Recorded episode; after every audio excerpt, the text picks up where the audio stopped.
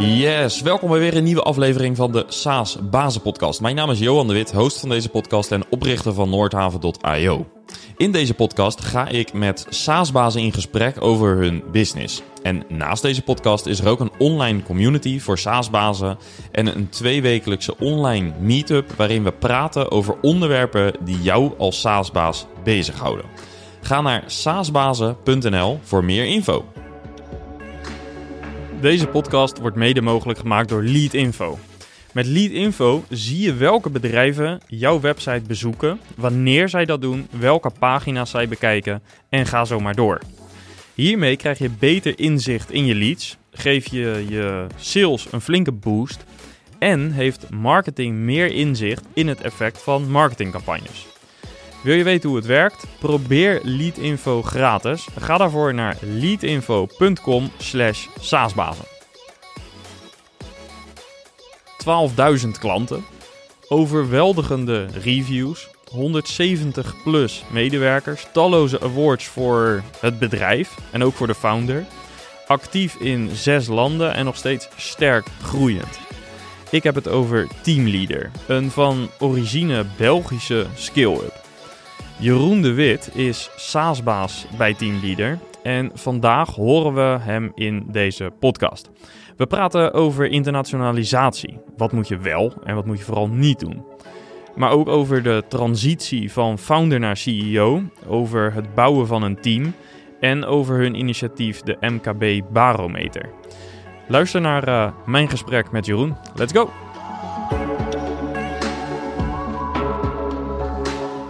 Ja, Jeroen, welkom in de Saas Bazen podcast. We delen het een en ander, onze interesse voor Saas, de achternaam, het feit dat we nou, geen koffie drinken, zei ik net al, alleen maar water de hele dag volgens mij. Mm-hmm. Um, uh, maar goed, uh, tot zover uh, de overeenkomst. Het verschil is natuurlijk dat jij een Saas-bedrijf runt met uh, ongeveer tweehonderd man uh, en ik niet. Um, maar uh, ja, het leek me leuk om het uh, dus over jouw uh, business te hebben. Vandaag Teamleader. Uh, Ik denk dat vrijwel elke luisteraar Teamleader wel kent, maar misschien jou, uh, voor jou persoonlijk nog een uh, korte introductie, uh, aanvullend op wat ik uh, gezegd heb. Uh, ja, wie ben je? Hey, um, ja, dank je voor de uitnodiging. Uh, Jeroen de Wit, uh, founder, C E O van, uh, van Teamleader, gestart in, uh, in twintig twaalf, dus ondertussen alweer negen jaar geleden. De tijd gaat, uh, gaat snel. En ik heb inderdaad een, uh, een SaaS-software uh, bedacht, Teamleader, een work management uh, platform. En we helpen eigenlijk onze klanten hè, met het uh, verkopen, organiseren en factureren van hun, uh, van hun werk. En ja. uh, dat doen we uh, ja, in Europa, uh, klanten uh, voornamelijk in zes Europese landen, waarvan het uh, grootste deel in uh, België en Nederland. Ja, en uh, wie zijn jullie klanten vooral? Onze klanten zijn uh, zakelijke dienstverleners. Dus uh, denk aan reclamebureaus, internetbureaus, consultancies. Maar uh, dat kan ook gaan uh, naar uh, ja, elektriciëns, loodgieters. Uh, uiteindelijk zijn er ook uh, dienstverlenende bedrijven, dus uh, het gaat heel breed. Ja, en hoe is het idee ontstaan? Ik had in uh, tweeduizend acht uh, een, uh, een webdesignbedrijf opgericht. Toen was ik nog student. Het uh, was vooral een bedrijfje om iets uh, bij te verdienen. En ik was websites aan het ontwikkelen. Ik kwam in contact met heel veel M K B-bedrijven. Uh, en ik zag daar eigenlijk de nood om verder te automatiseren. Ik dacht van, ja, dat kan toch niet zo heel moeilijk zijn? Waarom zijn al die ondernemers uh, om tien uur 's avonds nog druk in de weer met het uitsturen van facturen en herinneringen en dergelijke? En toen heb ik een, uh, ja, een concept uh, bedacht dat uiteindelijk Teamleader geworden is in, uh, in tweeduizend twaalf. En eigenlijk uh, het moment dat we de markt zijn opgegaan, uiteraard eerst verkocht aan onze oude, oudere website-klanten, uh, uh, ja, toen zagen we onmiddellijk de, de tractie, dus dachten van ja, hier moeten we vooral verder in gaan. Ja, en uh, jullie zijn begonnen in België, daarna naar uh, Nederland ook uitbreid. Dat klinkt als een logische stap, hè? Dat doen uh, veel bedrijven en vice versa natuurlijk. Uh, hoe heeft die internationali- uh, internationalisatie er verder uitgezien voor jullie? Ja, inderdaad, we zijn gestart in België hè? En dan in uh, tweeduizend vijftien... hebben we voorzichtig de eerste stappen gezet in, uh, in Nederland. En het klopt, allee, als ik eerlijk ben, waren we toen uh, dan nog vrij naïef in. Hè? Want mensen vroegen aan mij, ja, het gaat goed in België, wat is het volgende land? Ik dacht, ja, Nederland, spreken dezelfde taal, uurtje rijden met de auto en dan, uh, dan sta ik, uh, dan sta ik over, de, over de grens. Dus toen hebben we inderdaad naar, uh, ja, naar Amsterdam uh, gegaan, een kantoor uh, gezocht, um, LinkedIn-advertenties opengezet om mensen te zoeken en dan uh, de creditcard in Google AdWords uh, gestoken en eigenlijk uh, het proces op gang getrokken, zoals we ja, dat ook kenden in, uh, in België. En hebben we ook uh, ja, vrijwel gezien, uh, vrijwel snel gezien dat er uh, heel veel interesse was. En het was ook wel leuk, omdat um, in datzelfde jaar hebben wij uh, de pitch gewonnen op de Next Web. Um, ja, grote start-up, uh, scale-up conferentie in Amsterdam. En, en toen begon de pers over ons te schrijven. En iedereen weet natuurlijk ja, wat dat doet als je uh, above-the-line media kan, uh, kan triggeren. Dus dat was voor ons een ja, fantastische start uh, van, die, uh, van die campagne in, uh, in Nederland. En dus uh, ja, eigenlijk al uh, heel snel zagen we heel, uh, heel mooie groei, ook hier, uh, ook hier in Nederland. Ja, en dat was twintig vijftien, zei ja, je? Ja. Is dat ook het jaar dat je op een gegeven moment groeide van volgens mij veertien naar vierenvijftig mensen ongeveer? Uh, ja, ik, uh, ik herinner het me nog in, uh, in januari tweeduizend zestien. Je moet weten, twee keer per jaar brengen wij het volledige bedrijf uh, samen. Steeds in, uh, in januari en in juli. Dat heet uh, een fold-up uh, bij ons. En dan uh, praten wij over strategie. Uh, en dan uh, in januari tweeduizend zestien hebben we dat ook gedaan. En dat was de eerste keer dat we vijftig mensen samen hadden in één zaal. En dat was echt wel de eerste keer dat ik zoiets had van... wow, dat is al een, een serieuze bende. Ja, had je dat voorzien toen je startte als student? Nee, absoluut niet. Als ik heel eerlijk ben, dan... Uh, ja, ik had eigenlijk nog nooit gehoord van SaaS. Ik, wij, wij waren... Weet je, ondernemers, we zagen een nood in de markt. We hadden een software ontwikkeld. We waren, ja... alleen maar bezig met dat product beter te maken. En het is eigenlijk op een bepaald moment heeft iemand tegen mij gezegd, ja, SaaS, uh, je moet daarover lezen, dat is wat jullie doen. Dan ben ik daar beginnen over lezen, heb ik dat businessmodel beter begin, beginnen begrijpen, die toegang gekregen tot die best practices. En toen heb ik inderdaad ontdekt van, ja, dit is inderdaad wat wij doen en wat we verder moeten uh, optimaliseren. En dat heeft dan ook wel geholpen, alleen om die groeicurve verder te accelereren. Ja, en uh, naar de andere landen, uiteindelijk zijn jullie uh, uitgebreid ook naar andere landen. Als je nu op de, vandaag op de website kijkt, zie je heel veel verschillende talen. Mm-hmm. Uh, zijn jullie, uh, jullie hebben daar uit, uiteindelijk ook uh, kantoren volgens mij gevestigd. Uh, wat kun je daarover vertellen? Ja, dus vandaag hebben we inderdaad eh, klanten in zes Europese landen. Dus eh, naast België en Nederland hebben we ook klanten in Duitsland, Italië, Frankrijk en, uh, en Spanje. En uh, een, een leuk weetje is eigenlijk dat de andere landen bijna even groot zijn. Dus we hebben evenveel klanten in Duitsland als in Frankrijk, als in Italië, als in, uh, als in Spanje. Uh, in tweeduizend zeventien hebben wij daar uh, kantoren uh, geopend. Maar we zijn tot de conclusie gekomen dat dat, dat eigenlijk niet echt nodig is voor, uh, voor ons. Omdat wij, um, ja, wij bezoeken onze klanten niet fysiek. Alle, alles verloopt online. Uh, nu na de COVID-periode is dat allemaal heel normaal. Maar voor ons is dat al, al een tijdje uh, zo. Um, en ja, doordat we een kantoor hebben in Gent en in, uh, in Amsterdam, we zitten hier ook met de dertig mensen, hebben wij wel toegang tot heel veel internationale uh, profielen. En dus op een bepaald moment hebben wij uh, besloten ja, dat wij evengoed onze business uh, voor, uh, voor Frankrijk bijvoorbeeld kunnen runnen, vanuit, uh, vanuit België of vanuit, uh, vanuit Nederland. Dus in dat opzicht is het een klein beetje gewijzigd uh, door de jaren heen. Nog steeds uh, daar actief, nog steeds groeiende uh, en, en, en heel wat, uh, heel wat uh, klanten. Uh, bijvoorbeeld uh, in, in de Franse markt, nu zitten we... Uh, over de duizend uh, klanten die onze, die onze software uh, gebruiken. Maar uh, de operaties die verlopen vanuit België en Nederland. Ja. En hoe pak je dat operationeel aan? Hebben jullie bes- verschillende country teams of zo? Of, uh, hoe heb je ja, dat, dat georganiseerd? Is dat is eigenlijk waar we de verandering hebben doorgebracht. Hè. Dus we, we waren eigenlijk eerst traditioneel georganiseerd volgens die, uh, die country teams. Maar al snel hadden we door dat het eigenlijk beter is om ons functioneel te organiseren. Er is veel meer... Uh, er is veel meer voordeel te halen om eigenlijk best practices binnen marketing te delen dan per se binnen de geografie uh, te, gaan, uh, te gaan delen. Dus vandaag hebben we echt allee, een heel sterk sales team, marketing team, customer success team, eh, product en engineering uh, team. Uiteraard nog een paar andere teams uh, ook. Maar uh, heel sterk allee, ge- georganiseerd rond het, rond het functionele domein. En eigenlijk doordat we uh, niet op zes locaties zitten, maar op twee locaties, maakt het ook veel makkelijker in, de, in, in het delen van best practices uh, onder elkaar. Dat ja. is echt een, een heel groot voordeel. Hm. En hoe zorg je dan dat er toch, uh, want ik, uh, vaak is ownership natuurlijk belangrijk om iets te laten groeien, hè, dat er iemand echt... Uh, Uh, zich ook uh, owner voelt over een bepaald probleem of project. Uh, hoe, hoe zorg je ervoor, of zie je het misschien ook anders, dat kan natuurlijk ook, uh, hoe zorg je ervoor dat, dat het team ook uh, echt uh, betrokken is en ook actief uh, dus bezig is om ook bijvoorbeeld in Italië de business te laten groeien, terwijl ze misschien niet per se direct een link daarmee hebben? Ja, um... Er zijn een aantal uh, trucjes hè, die, uh, die helpen. Eerst en vooral, we nemen mensen aan met verschillende nationaliteiten. We hebben bijvoorbeeld uh, net nog een, een nieuwe Head of Growth uh, aangenomen. Uh, man met uh, Franse nationaliteit. Uh, ik kan u verzekeren, die voelt zich wel zeker uh, allez, verantwoordelijk voor, uh, ja. voor, die Franse, voor die Franse markt. Dus dat helpt uh, enorm. En dan daarnaast, ja, wat wij doen is, uh, uiteraard, allee, we hebben een strategische agenda. De geografieën zijn daarin belangrijk. Dus we hebben ook van tijd tot tijd reviews, specifiek rond een bepaalde uh, geografie. En dan brengen wij ook hey, teams uh, samen. Uh, mensen over de teams heen, om eigenlijk daarover, uh, daarover te spreken en, en verder te optimaliseren. Dus eigenlijk kan je dat wel uh, inrichten. Het gaat dan eigenlijk allemaal hey, rond, uh, rond focus, maar je hoeft daarvoor niet per se, uh, hoe zal ik het zeggen, een, uh, een team te creëren die ook dan nog eens in het, uh, in het land zelf zit. Nee, precies, want als je bijvoorbeeld uh, gaat kijken naar de metrics, uh, hebben jullie wel bijvoorbeeld bepaalde K P I's per land dan? Ja, absoluut. Dus uh, al onze, al onze SaaS uh, metrics, Die, uh, ja, die hebben wij op groepsniveau, die hebben wij eh, voor onze twee uh, producten, want we hebben twee producten, Teamleader Focus, Teamleader uh, Orbit. Uh, die hebben wij voor, uh, voor geografie, uh, absoluut. Ja, die kunnen wij opdelen zoals we, zoals we willen. Ja, precies. Oké, okay. Dus dat zorgt ervoor dat je dus en ownership hebt en focus. Uh, maar eigenlijk zeg je van die lokale presence, waar men het vaak over heeft, soms zelfs founder presence, als uh, veel uh, SaaS-bedrijven zien dat als een noodzakelijkheid, dat zie jij anders. Ja, inderdaad. Uh, nogmaals. Net om het feit dat wij uh, ja, onze klanten niet fysiek uh, bezoeken. De enige uitzondering uh, is natuurlijk evenementen. Maar bon, ik uh, bedoel, vanuit uh, België naar Nederland, allee, op, uh, op minder dan twee, drie uur sta je hey, letterlijk bijna overal uh, in, onze, in onze buurlanden. Dus dat is ook geen probleem. Ik bedoel, je kan dat ook plannen. Uh, wij gaan ook af en toe al een keer op bezoek bij, bij klanten hey, om, om, om te leren. Uh, ja, als ik vanuit uh, Brussel de T G V pak naar Parijs, dan sta ik daar op minder dan twee uur, denk ik, uh, allez, bij, die, ja. uh, bij die klanten. Dus dat, allez, dat is allemaal niet zo onoverkomelijk. Maar inderdaad, uh, het is mogelijk om dat vanuit uh, een centrale gedachte te, uh, te organiseren. Ja, naast de voordelen die je dus ervaart hè, in, in, in deze stappen, heb je ook bepaalde nadelen dan uh, die ja, deze aanpak met zich meebrengt? Of, of vraagstukken waar je nu op dit moment nog mee bezig bent?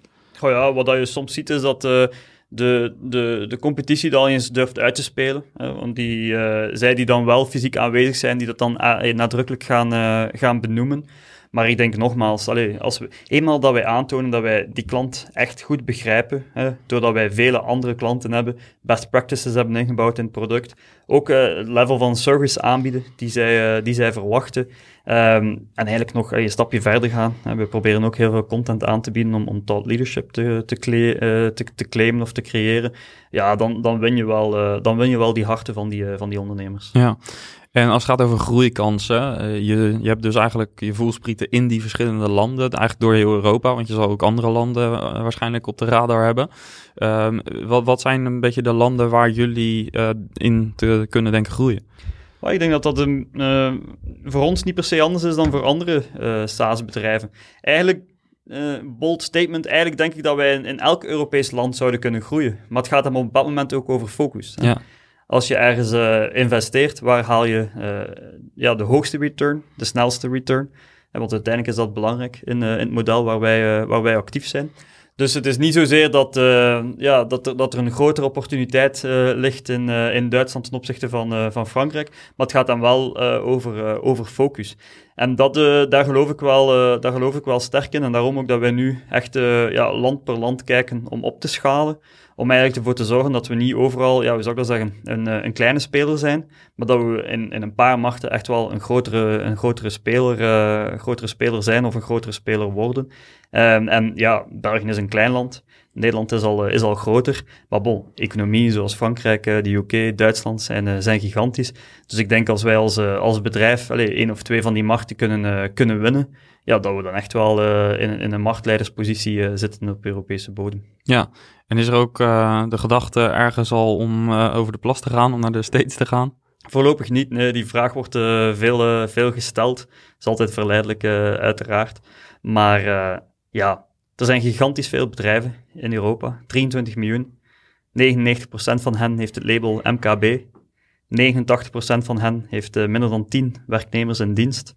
Uh, en ik denk, het uh, de laatste cijfer die ik had was uh, ik denk ongeveer een vijfenzestig, zeventig procent zit in een, uh, eh, dienst, in een, in een, in een zakelijke dienstverlening, uh, ja. branche.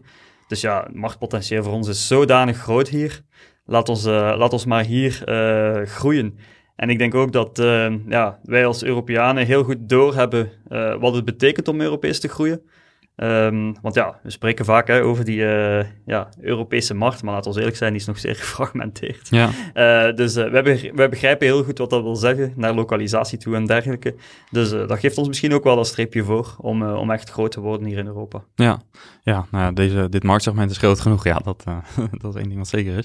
Um, je bent dus begonnen als, uh, eigenlijk in je studententijd, uh, uh, founder noemen we dat dan uh, heel chic in SaaS.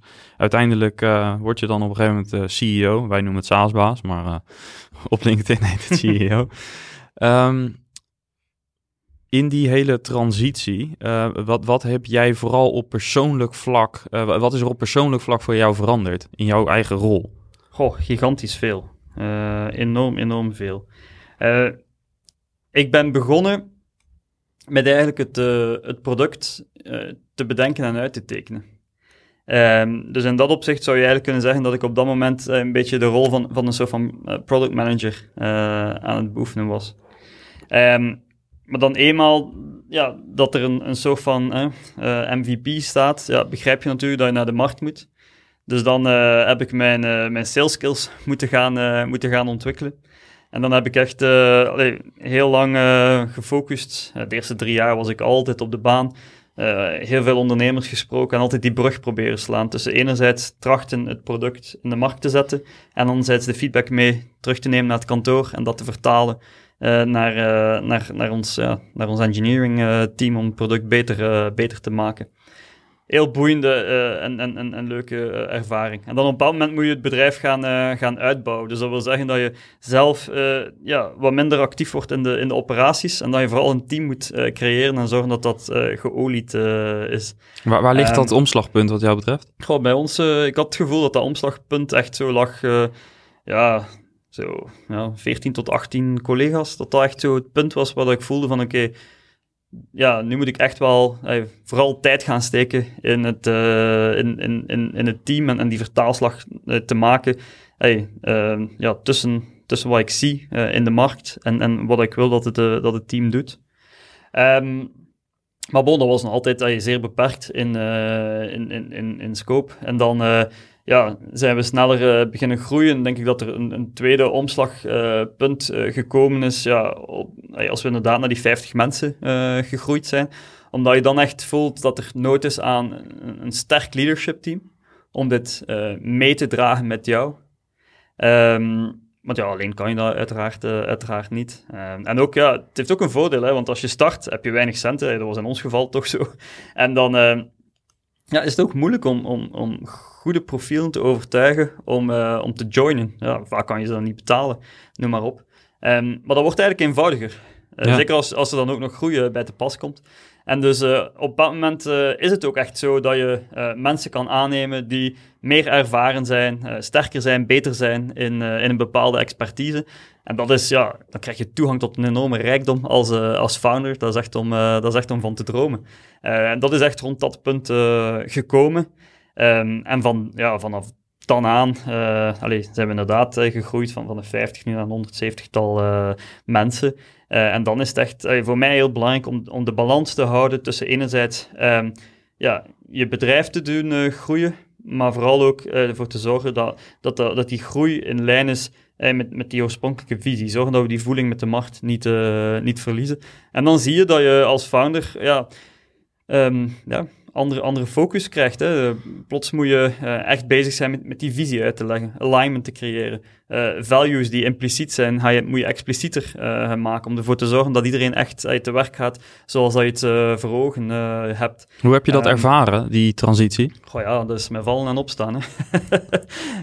uh, ja, ja, dat is echt... Uh, het voordeel is natuurlijk dat ik... Allee, wij, wij hebben... Uh, ja, professionele investeerders aan boord. Ik heb daarnaast ook een aantal mentoren en dat zorgt ervoor dat je bepaalde valkuilen kan, uh, kan, kan voorkomen. En, wa- wa- en wanneer heb je ervoor gekozen om die aan te stellen? Dus, dus wat extern? Heel vroeg, heel okay. vroeg, heel vroeg. We hebben onze eerste kapitaalsronde uh, uh, hebben wij uh, gehad in tweeduizend veertien. Dat is eigenlijk heel, uh, heel snel, amper twee, drie jaar na de, na de oprichting. Um, maar uh, ja, ik zag toen al dat als we echt wouden, wouden gaan groeien, dat we, dat we toegang hadden, nodig hadden tot, tot kennis en netwerk. En ook centen. Maar vooral de combinatie van, uh, van de drie. Dus heel, uh, heel, uh, heel snel hebben we daar, uh, hebben we daar toegang tot, uh, tot kunnen krijgen. En dat is wel, uh, heeft ons wel enorm geholpen. Ja, en uh, nou, de investeerders is natuurlijk duidelijk, maar de rol van mentoren en coaches en zo. Wat, wat heb je, ja, met wat voor boodschap ging je naar hen toe? Wat wilde je eruit gaan halen? Goh ja. Afhankelijk van het moment. Ik ben iemand die altijd... Uh, ik leg de lat hoog voor mezelf, voor het team. Um, daarbij um, ja, probeer ik altijd zicht te krijgen op de uitdaging van het moment. En het is met die uitdaging dat ik dan naar die uh, mentoren uh, stap. Um, ik denk de, de goede mentoren zijn degenen die, uh, die je kunnen helpen in the heat of the moment, maar die je ook uitdagen om het, uh, om het volgende probleem misschien net iets vroeger te identificeren. Want uiteindelijk is dat ook wel de groei die je moet doormaken, denk ik, van founder naar, uh, naar C E O. Vooruitkijken. Um, een beetje weg van de waan van de dag. Elke ja. dag staat er iets in brand. Dat, dat is gewoon zo, maar ja, je moet vooruitkijken. En hoe ver moet je vooruitkijken, wat jou betreft? Of hoe ver kijk jij vooruit? Ja... Ik denk, hoe groter je wordt, hoe verder je vooruit moet kijken.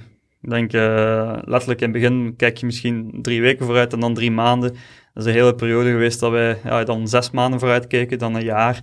En ik denk dat we nu echt wel uh, alle, een jaar tot twee jaar vooruit uh, proberen, uh, proberen te kijken. Um, ja, je krijgt soms die vraag, hè, banken, investeerders, wat is jouw drie tot vijf jaren plan? Om heel eerlijk te zijn, uh, vind ik nog altijd een heel moeilijke vraag. De markt verandert snel. We leren elke dag nog zoveel, uh, zoveel bij dat ik het moeilijk vind om uitspraken te doen op drie tot vijf jaar. Maar laten we zeggen, zo één tot twee jaar, dat we daar wel meer comfort hebben in, uh, in gevonden. Ja, en uh, de, de, die gesprekken met die investeerders, met de coaches, mentoren, die voer je nog steeds? Ja, die voer ik nog steeds. Uh, waarbij dat ik het belangrijk vind om, om van tijd tot tijd ook hey, uh, ja, nieuwe mentoren te vinden, uh, afhankelijk van het topic. Uh, en en soms, ja, soms heb je ook het gevoel dat je ja, de, de kennis die een bepaalde mentor heeft, dat je die wel uh, hey, dat, dat, dat je die hebt uh, ja, overgedragen gekregen. En dan, dan is het ook soms tijd om iemand, uh, iemand nieuw uh, op, uh, op te zoeken.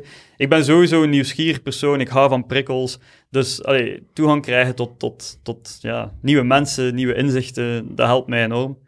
Um, ja, maar langs de andere kant allee, ben ik mij ook van bewust, uh, nogmaals, allee, er zijn heel veel mentoren die soms uh, een zaadje planten waarvan je het niet door hebt en dan pas achteraf beseft van, ah, dit was het advies. En dan denk ik altijd van, oké, okay, dan, uh, dan moet ik misschien daar, uh, daar nog meer naar op zoek gaan. Uh, ja. Ja, ja, en als je gaat kijken naar de eigenschappen, wat, zijn, uh, wat is het fundament van een echt een goede hedendaagse C E O die uh, vanuit die founderrol naar uh, C E O wil groeien? Wat, wat heb je als persoonlijk fundament nodig? Ja, um, kijk, wat ik probeer, uh, probeer te doen is, uh, ik probeer ervoor te zorgen dat wij een, uh, een brand bouwen in, uh, in de markt. Ik probeer ervoor te zorgen dat wij een, uh, een team uh, bouwen van uh, engaged men, uh, mensen uh, die, uh, ja, die, die, die ook echt, uh, en dat is dan mijn derde, mijn, mijn derde luik, uh, die, die ook echt enorm bezig zijn met die, uh, met die klant. Want dat is uiteindelijk nog de reden waarom we bestaan en, en waarom dat we centen uh, verdienen. Uh, en ja... Wat ik doe is constant opnieuw uh, alignment creëren, connectie uh, daar, uh, daar, uh, daar creëren. Um, hey, zorgen dat, uh, ja, dat, dat, dat we uh, challenges uh, en opportuniteiten zien aankomen, ons daarop, uh, ons daarop voorbereiden. Uh, dus ik zou zeggen als, als C E O, ja, w- wat, is, uh, wat is belangrijk? Um, ja, kun, hey, alignment creëren, uh, ik denk kunnen, uh, kunnen inspireren. Uh, ik denk talent kunnen aantrekken mag echt niet onderschat worden. Dat is een heel belangrijk, uh, een heel belangrijk uh, aspect. Hoe heb jij dat ontwikkeld? Want uh, ja, als je honderdzeventig mensen hebt, dat is nogal een, uh, een stapel, zeg maar. Uh, maar uh, ja, wat, uh, je krijgt het niet in je studie mee. Althans niet als je uh, die technische studie doet. Dus hoe... Um... Ja, maar soms als, als, als founder-C E O vertel je heel veel hetzelfde verhaal, maar op een andere manier. En uiteindelijk het verhaal die ik vertel uh, aan de klant of in de media of, of, aan, of aan een collega of aan, aan een toekomstige collega, is eigenlijk altijd hetzelfde verhaal, maar, maar met een verschillende, allez, vanuit een verschillende uh, hoek, uh, hoek gebracht. Uh, ik, heb een, ik heb een droom, ik heb een ambitie en ik probeer mensen te vinden die zich daar allez, uh, kunnen achterscharen. Um, en, en ja, daar heb ik mijzelf in getraind en in ontwikkeld om dat echt naar voren uh, te brengen. En als ik, ja, als ik die, die fonkel in de ogen uh, zie en als ik, als ik de meerwaarde zie, de win-win zie tussen beide partijen, dan, uh, ja, dan probeer ik ook uh, de buit binnen te halen, om het zo, uh, om het zo te omschrijven. Ja. Nu is het misschien een beetje een afgezaagd onderwerp om daarover te beginnen, over COVID, hè, maar uh, ja, we hebben er nou helemaal mee te maken, uh, ruim een jaar al. Um, heeft die periode iets veranderd aan, aan dat H R-beleid? Ik zag bijvoorbeeld dat jullie op LinkedIn, jullie zijn een, uh, uh, bezig met een initiatief, een soort estafette run, hè, dat jullie naar elkaars woning lopen, volgens ja, mij. Ja, klopt. Uh, maar uh, dat zijn denk ik ook in- initiatieven om die teamspirit daarin te ja. hebben en houden. We zijn er altijd mee bezig geweest, hè. Um, maar het klopt dat we het, uh, het tempo een beetje hebben opgedreven. En dat uh, waar dat wij altijd al heel veel energie hebben gestoken in communicatie, dat we ook uh, nog meer zijn gaan communiceren. Want uiteindelijk is datgene wat we merken. Mensen die zoeken ergens een, een stabiliteit, een, uh, een rust. Uh, en daarvoor zijn ze op zoek naar uh, daadkrachtige, consistente uh, communicatie. En daarnaast uh, willen we engagement uh, creëren en zorgen dat mensen geconnecteerd blijven. Omdat wat je ziet in die, in die COVID-periode is dat um, ja, binnen de teams is er wel heel veel contact. Maar uh, je moet veel meer moeite doen om mensen tussen de teams met elkaar in contact uh, te brengen. Dus we hebben van alles gedaan. Uh, ik herinner mij, eind vorig jaar hebben wij, zijn al onze leaders uh, hun, uh, hun mensen persoonlijk uh, gaan, uh, gaan bezoeken met een koffietruck. Dus we hebben de, de koffie van, uh, van de kantoor, alhoewel ik die zelf niet drink, naar de collega's, uh, naar de collega's gebracht. Dat ja. was, uh, was een heel, uh, heel leuk uh, initiatief. En het klopt, nu, uh, het is eigenlijk net afgerond. Uh, het was uh, één juli uh, hebben, hebben we het afgerond. Uh, we hebben op een maand tijd, uh, hebben we eigenlijk, zijn alle collega's naar elkaar gelopen in een estafette. Um, uh, zowel uh, België als, uh, als, uh, als Nederland. Uh, ja, dat was heel, uh, dat was heel tof. Uh, ja, omdat mensen, ja, hoe zou ik dat zeggen, hè, dan ook elkaar een keer zagen buiten die professionele uh, context. Ja. Uh, en, en we zagen dat dat echt uh, ja, een, een soort van verbondenheid terug heeft, uh, heeft gecreëerd. En uh, ja, dat is leuk, weet je. Uh, het, is, het, is ook een soort, het is ook een soort van ijsbreker om dan terug op kantoor te komen. Uh, ja. Maar uh, communicatie, engagement uh, creëren, um, ja, in die end, ja, je moet er gewoon voor zorgen, uh, nogmaals, dat je een, een bepaalde stabiliteit gaat gaan, uh, gaan bieden aan de organisatie. Ja, uh, teamleader... Radio, zag je ook ergens voorbij komen? Ja. Die past ook in dat rijtje? Die past ook in, uh, in, dat, uh, in dat rijtje, ja. We zijn ook, vooral ook in het rijtje om, om op, een, ja, op een andere manier eens aan communicatie te doen. Want, uh, ja, we zouden zeggen, op een bepaald moment zijn mensen het ook wel uh, beu hè, om eens een blog te lezen of, of noem maar op. Dus we dachten, ja, we doen eens iets nieuws. En dan eind, uh, eind vorig jaar hebben we voor de eerste keer Teamleader Radio gedaan met Marcel Vanthilt. Het uh, was een ongelooflijk succes, maar dat was intern. En als founder vind ik altijd van ja, dat is tof dat we dingen doen met de collega's, maar kunnen we die klanten daar ook bij betrekken? En dus heb ik mijn team dan de uitdaging gegeven van ja, organiseer dat nu opnieuw, maar nu met de klanten. En dat hebben we dan uh, gedaan in, uh, in juni, uh, dus nog niet zo heel lang uh, geleden, opnieuw met Marcel Vanthilt, uh, België en Nederland uh, gecombineerd. Het was, uh, was een geweldige, geweldig succes. Het was heel leuk om dat, uh, om dat terug samen te doen met die klanten.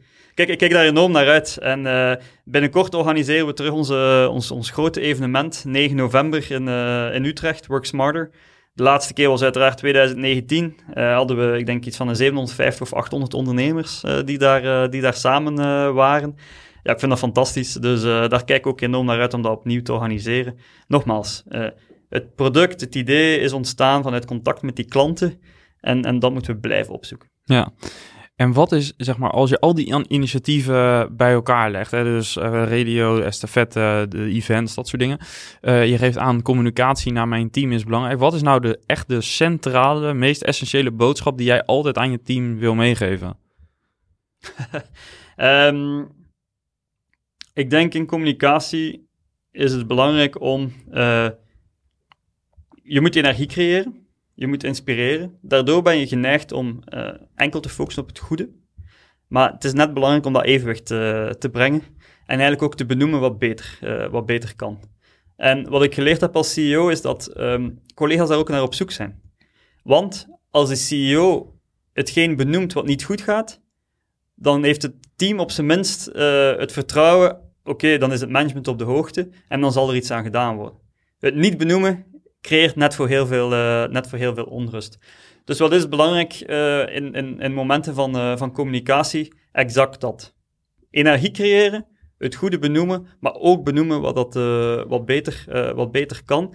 En wat ik ook geleerd heb, is om ervoor te zorgen dat je altijd uh, afsluit uh, of, of, een, of, of een moment creëert waarbij dat ook duidelijk is voor het team en de collega's hoe zij daar kunnen aan bijdragen. Het is niet zo vervelend als naar een boodschap luisteren, en dan dichtleggen, of je Zoom afsluiten of noem maar op. En dan ja, niet te weten, ja, maar hoe kan ik als persoon hier nu, uh, hier nu in bijdragen? Dus daar heb ik ook enorm veel focus voor.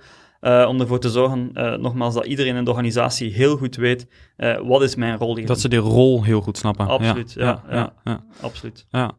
ja, mooi. En uh, ik denk ook uh, fijn om zo'n soort anker te hebben. Dit klinkt bijna als een filosofie wat je in alle communicatie wil mm-hmm. uh, leggen. En dat kan me ook voorstellen dat, ja, je zegt het zelf al, ik heb geleerd om dat te doen. Ja. Uh, dat dat natuurlijk ook ja. gaandeweg... Uh, ik heb daar een mooi voorbeeld van. Hè? Dus uh, iedereen uh, spreekt natuurlijk altijd over N P S naar, uh, naar, klanten, uh, naar klanten toe. Doen wij ook. Maar wij hebben ook een, een, een interne uh, N P S. Dat heet dan I N P S, Employer N P S. En uh, wij hebben die voor het eerst uh, gedaan in, uh, in twintig achttien. De reden waarom ik dat weet is omdat onze score toen ook achttien was. Okay. uh, wat, wat uiteindelijk een lage score is. Maar bon, soms wordt ook gezegd, hè, alles wat een positieve score is, uh, daar kan je al een beetje aan optrekken. Wij hebben, die, uh, wij hebben daar hard op gewerkt. En eigenlijk uh, nu in, uh, in juli is de laatste uh, survey uitgegaan. En hadden we een score van achtenveertig. Uh, en dus die, die groei van achttien naar achtenveertig. En het is niet dat die mensen toen niet, niet gelukkig waren, maar je ziet gewoon dat die thema's, dat we daarop gewerkt hebben. En, en, en dan zie je die score uh, ja, zo omhoog gaan. Uh, en ja, dan ben je uiteraard fier als je dat resultaat ziet. Ja, ja, geweldig. Want uiteindelijk uh, ja, is dat ook... Uh, uh, het zit al in de naam, teamleader. Ja, dus klopt, uh, klopt. Ja, z- zul je dat ook uh, terug uh, willen zien. Ja. Um, ja, we hebben... honderd dingen nog te coveren eigenlijk, maar we moeten ook een klein beetje proberen om het contact, uh, compact uh, te houden. Waar ik nog wel benieuwd naar ben, als je zo snel groeit in zo'n team. Um, ik denk dat het altijd belangrijk is om een soort balans te vinden tussen orde en chaos. En met orde bedoel ik eh, uh, standaard processen, playbooks, uh, noem maar ja. op. Dus echt processen, structuur. Wat je vaak ook ziet, dat bedrijven natuurlijk scaling-up methodes mm-hmm. of zo gaan implementeren. Aan de andere kant ook een bepaalde vorm van chaos, hoewel chaos vaak een negatieve ja. uh, na, als, als negatief voelt. Maar uh, ik denk ook dat er, wat je in de start-up periode misschien heel succesvol maakt, dat er sommige dingen daaruit, creativiteit, uh, spontaniteit, dat dat soms ook belangrijk is. Uh, hoe, hoe zie jij dat? Wat, ja. wat zou de balans zijn en hoe bewaak je dat? Ja, dat is iets wat ik geleerd heb. Hè. Je hebt mensen bij die iets van nul naar één kunnen brengen, dan heb je mensen bij die iets van één naar tien kunnen brengen. Het is zelden dat iemand beide uh, bewegingen kan, uh, kan maken. En um, als wij gestart zijn, hadden wij voornamelijk mensen van nul tot één. En dat was dan ook de kritiek op een bepaald moment. Hè. Nu hebben we mensen nodig eh, van één tot tien. En inderdaad, waar, waar komt het op neer? Iets dat werkt. Vastpakken, optimaliseren, opschalen, formaliseren, in playbooks schieten, noem maar op. En ik denk dat op een bepaald moment hebben we een beetje de, is, is de slinger een beetje te veel doorgeslagen naar de andere kant. Waardoor dat we uh, mensen misten die die nul tot één mentaliteit, uh, attitude uh, in zich uh, hadden. En daar heb ik op gewerkt. En ik denk dat we nu in een mooie balans zitten. Dus wat dat je ziet is dat bij ons in het bedrijf, alles kan uh, in vraag gesteld worden. Uh, maar wat dat werkt, wordt echt in playbooks gezet, geoptimaliseerd, worden mensen opgezet die daar, uh, die daar zeer goed in zijn. En alle vragen, assumpties die we hebben, ja, daar gaan we testen. Uh, we, hebben, we, we hebben bijvoorbeeld uh, een, een growth team. Um, Team Lightning heet dat uh, bij ons. Dat zijn mensen uit verschillende teams, uh, waaronder, uh, waaronder ook product, engineering, go-to-market, uh, customer success, noem maar op. Die dan eigenlijk uh, die, die assumpties, uh, ja, ja, hoe zou ik dat zeggen, omzetten in experimenten en op zoek gaan naar antwoorden. Maar dat zijn mensen die, die, die daar ook een kick uit halen om de antwoord te vinden en die het dan ook bij een ander team neerleggen om, ja, om dat verder te, te optimaliseren. Dus die balans hebben we, hebben we wel gevonden, maar ik durf wel te stellen dat die misschien allee, eventjes, uh, eventjes verstoord was. Dat is, dat is echt een, uh, dat is echt een lesson, uh, lesson learned. En um, ja, dat is ook niet zo... Allee, dat klinkt allemaal zo eenvoudig, maar je moet dat ook effectief leren. Hè. Bijvoorbeeld, eh, je hebt dat soms, hè. Mensen zijn goed in hun job en dan eh, ga je die gaan promoveren. En soms is dat het slechtste wat je kan doen. Ja. Omdat de reden omdat die goed zijn in die job, ja, hey, datzelfde kader is soms niet aanwezig in, in, die andere, allez, in, in, in, een andere, in een andere job. Nee, want dat je uh, bijvoorbeeld in een managersrol, die vraagt om hele andere expertise. Hè? Misschien heb je die veel minder en ben je juist echt een vakspecialist. Ja, ja. Nou, ik heb al voorbeelden gezien waarbij dat je dan hè, bijvoorbeeld een, uh, een sales manager hebt, hè, die, die eigenlijk hey, zeer, goed, uh, zeer goed presteert hè, in, in een rol als, uh, als sales manager, omdat die zelf doorgegroeid is vanuit die rol naar management en, en dat loopt allemaal goed. En omdat het dan goed werkt, zet je die dan bijvoorbeeld hè, op, op, een, op een nieuwe approach, een nieuw team, en dan loopt voor geen meter. Net omdat dat bijvoorbeeld iemand is die eigenlijk zeer goed is om van één naar tien te gaan. Snap je? Het verder optimaliseren. Ja. Hè, die, die conversie achter de komma gaan, uh, gaan, gaan opdrijven. En dus ja, dat, dat zijn allemaal de zaken die, die je leert uh, en waar dat we nu veel meer mee bezig zijn. Ik denk zo, profiling is echt... Uh, is echt iets waar we veel, veel bewuster mee omgaan. Ja, en um, nu gaat het wat ver denken om dit soort dingen tegenslag te noemen, maar um, je hebt natuurlijk in die jaren ongetwijfeld ook zo je tegenslagen. Hoe ga jij er zelf persoonlijk mee om? Ja, inderdaad. Um, Dat klinkt nogal, uh, klinkt nogal zwaar, hè? Laten we het houden op, uh, op lessons, uh, lessons learned. Ik denk, uh, ze benoemen. Niet enkel voor jezelf, uh, maar ook voor, uh, voor je omgeving. Dat is uh, trouwens heel belangrijk, omdat je dan... Uh, mensen willen, uh, willen vaak een learning organization creëren, maar het begint bij jezelf. En door aan de organisatie te duiden, dat je van tijd tot tijd ook fouten maakt en wat je daaruit leert en hoe dat je dan uh, daar anders mee omgaat, geef je het, uh, geef je het goede voorbeeld. Dus daar, uh, daar start het mee. Uh, openstaan voor feedback, op zoek gaan naar, uh, naar feedback. Krijg jij feedback ook? Heel veel. Vanuit je team? Ik, ik krijg namelijk heel vaak ook van uh, Saas Bazen, ook als de microfoon uitstaat uh, overigens, uh, vaak wel de opmerking van ja, wat ik mis is feedback. Ik, we zijn heel de, heel de organisatie geeft feedback aan elkaar, maar ja, het is niet zo heel vaak dat iemand mij uh, vertelt. Ik spreek uh, mensen daarop aan als ze geen feedback geven. Um, ik spreek mensen daarop aan. Er zijn zo'n aantal zaken. Uh, en, en dat is dan, allez, hoe zou ik dat zeggen, voornamelijk in ons, in ons bredere leadership team. Um, we hebben een team van, van denk dertig mensen of zo, die uiteindelijk uh, aansturing geven aan de grotere groep. Vooral bij hen ben ik daar heel, uh, heel streng in. Um, ik wil dat ze feedback, uh, feedback geven. Ik vind dat, uh, ik vind dat belangrijk. Net zoals dat ik wil dat ze beslissingen nemen. Dat is een heel interessante vraag. Als je een one-on-one hebt met iemand, wat zijn de beslissingen die je in de afgelopen weken genomen hebt? En mensen die geen beslissingen nemen, daar stel ik mij vragen bij. Ik betaal jou om beslissingen te nemen. Vertel mij welke beslissingen je genomen hebt. Net zoals ik betaal jou om feedback te geven. Waarom heb je geen feedback? Denk je dat alles goed loopt? Uiteraard niet. Ja. En uh, als dat, uh, stel je komt in zo'n gesprek erachter dat er uh, inderdaad weinig beslissingen worden genomen. Wat, wat is je vervolgstap? Uh, daar met die persoon uh, over spreken, dan, dat kan, dan, dan kan er van alles gebeuren. Maar coachend dus? Soms gaan we, soms gaan we een coach gaan, aan, uh, gaan aanbieden, soms gaan we een training gaan, uh, gaan aanbieden, soms is het voldoende om het te benoemen en dan zie je als, alsnog een, uh, een, een verandering in, uh, in, in gedrag. Uh, maar uh, ja, dat is wel iets wat echt bij ons in, in het bedrijf zit. Allee, het is niet omdat je een keer een feedback uh, krijgt, uh, dat je daardoor... Uh, een stempel krijgt of zo. Ik bedoel, het is altijd constructief bedoeld. En we gaan ook altijd een uh, hulpmiddel gaan aanbieden om daar dan ook aan te werken. Uh, want uh, dat heb ik ook wel geleerd. Uh, het is één iets om feedback te geven, maar ja, je moet ook geen mirakels verwachten. Je moet echt wel hulpmiddelen aanbieden om die persoon ook te helpen. Ja, ja. ja. ja nou ja, wat ik al, net al zei, we kunnen het hier nog best lang over hebben, maar uh, we hebben ook nog een ander thema en dat is de M K B Barometer. Uh, dat is uh, een uh, rapport dat jullie elk kwartaal uitbrengen en uh, we zitten een beetje op het punt rond deze opnames dat er weer een nieuwe versie uitkomt. Um, en daar zaten wel een aantal interessante uh, inzichten in. Uh, kun je kort uitleggen wat het inhoudt? Ja, dus... Um... Momenteel, uh, al onze klanten samen, die hebben ongeveer een uh, facturatiestroom uh, van een negen miljard euro. Wat toch al een serieuze omvang is. En um, in SaaS uh, wordt er momenteel heel veel gesproken over de, de, de value of data. Zo ook bij ons. En de, in maart vorig jaar, uh, bij het uh, aantreden van, uh, van, van COVID en de eerste lockdown in België en, uh, en Nederland, dachten we van oké, okay, dit is het moment om die data... misschien een keer uit te gaan visualiseren en nuttig, uh, nuttig in te zetten. Dus hebben we dashboards gaan creëren rond eigenlijk data van onze klanten. Hoe zit het met betalingstermijn? Hoe zit het met sales pipeline? Hoe zit het met facturatie? Noem maar op. Allemaal gebaseerd op, uh, op anonieme data, dus niet terug te brengen tot, uh, tot, uh, tot één klant of een kleine klantengroep, maar echt trends gaan, uh, gaan spotten.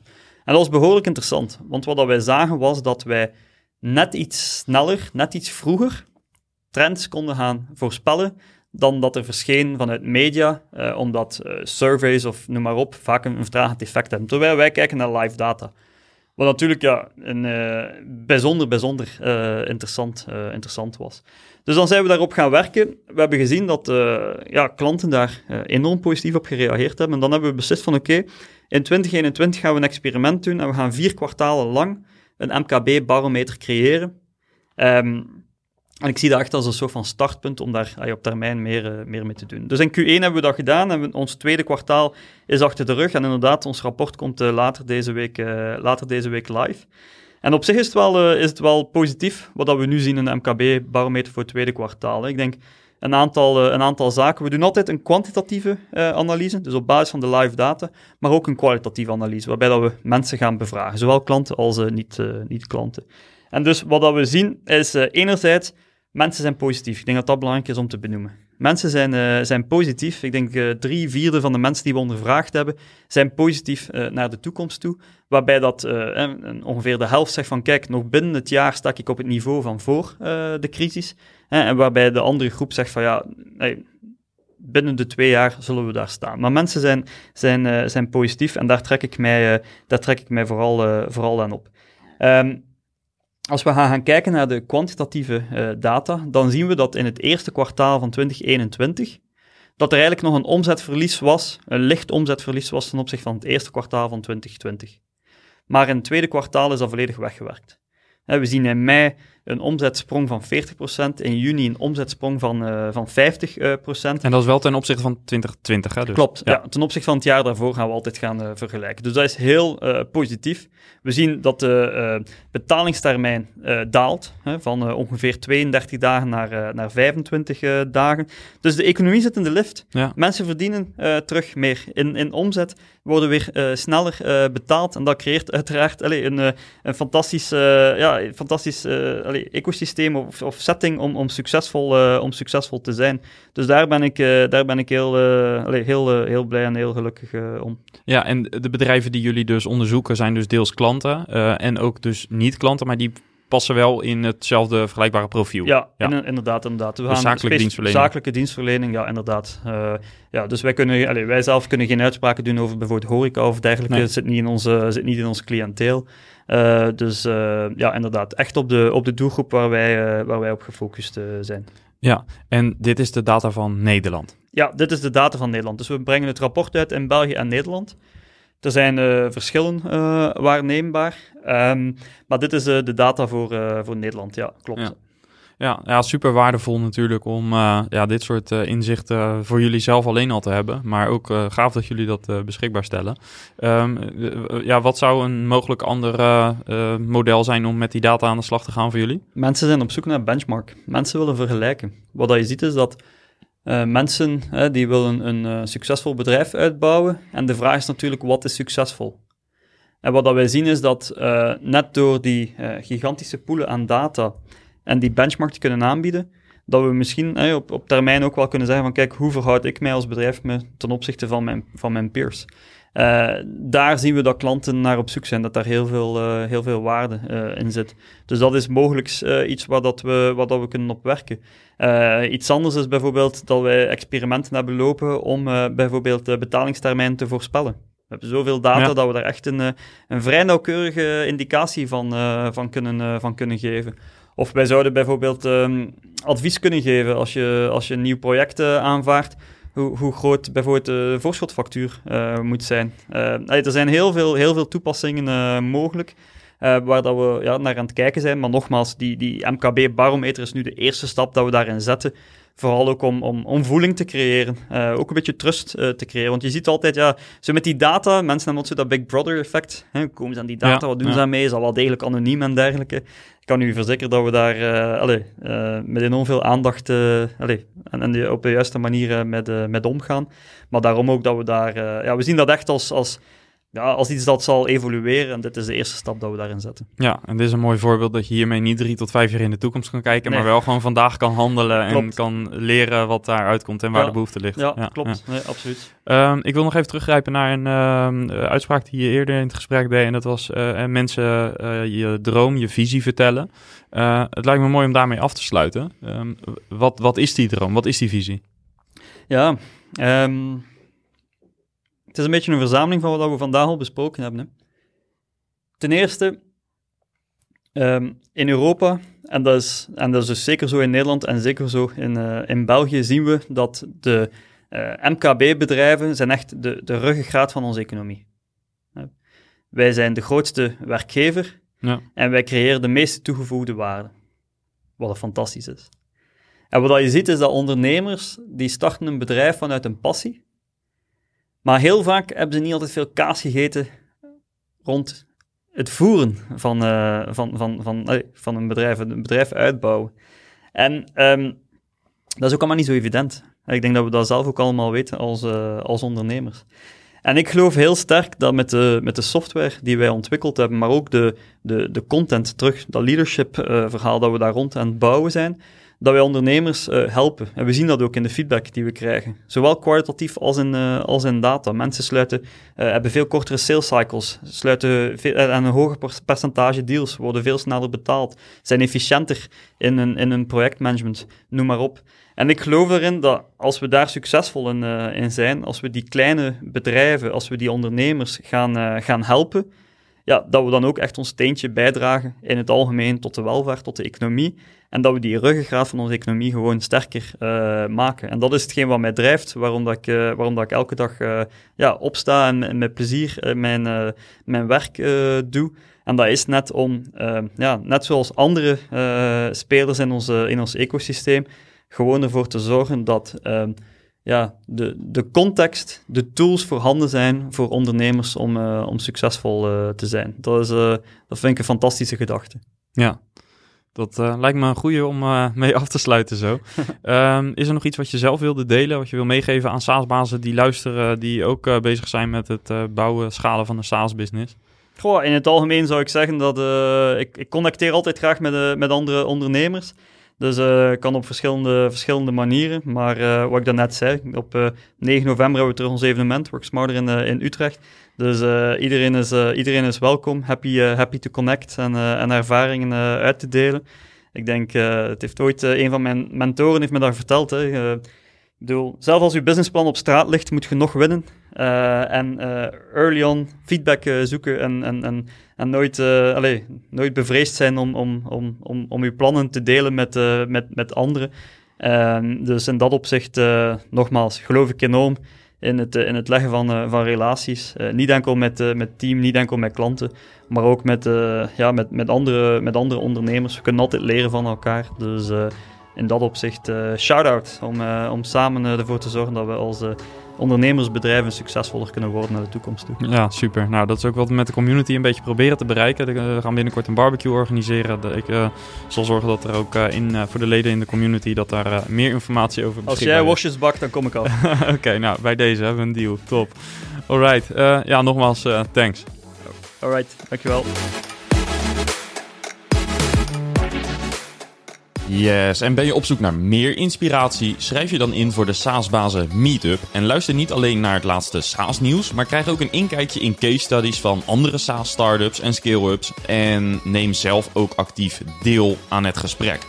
Ga naar saasbazen punt n l en klik op, op Meetup voor meer informatie. Bedankt weer voor het luisteren. Laat een review achter om ons te helpen om de podcast steeds beter te maken. En hopelijk tot volgende week. Bye bye.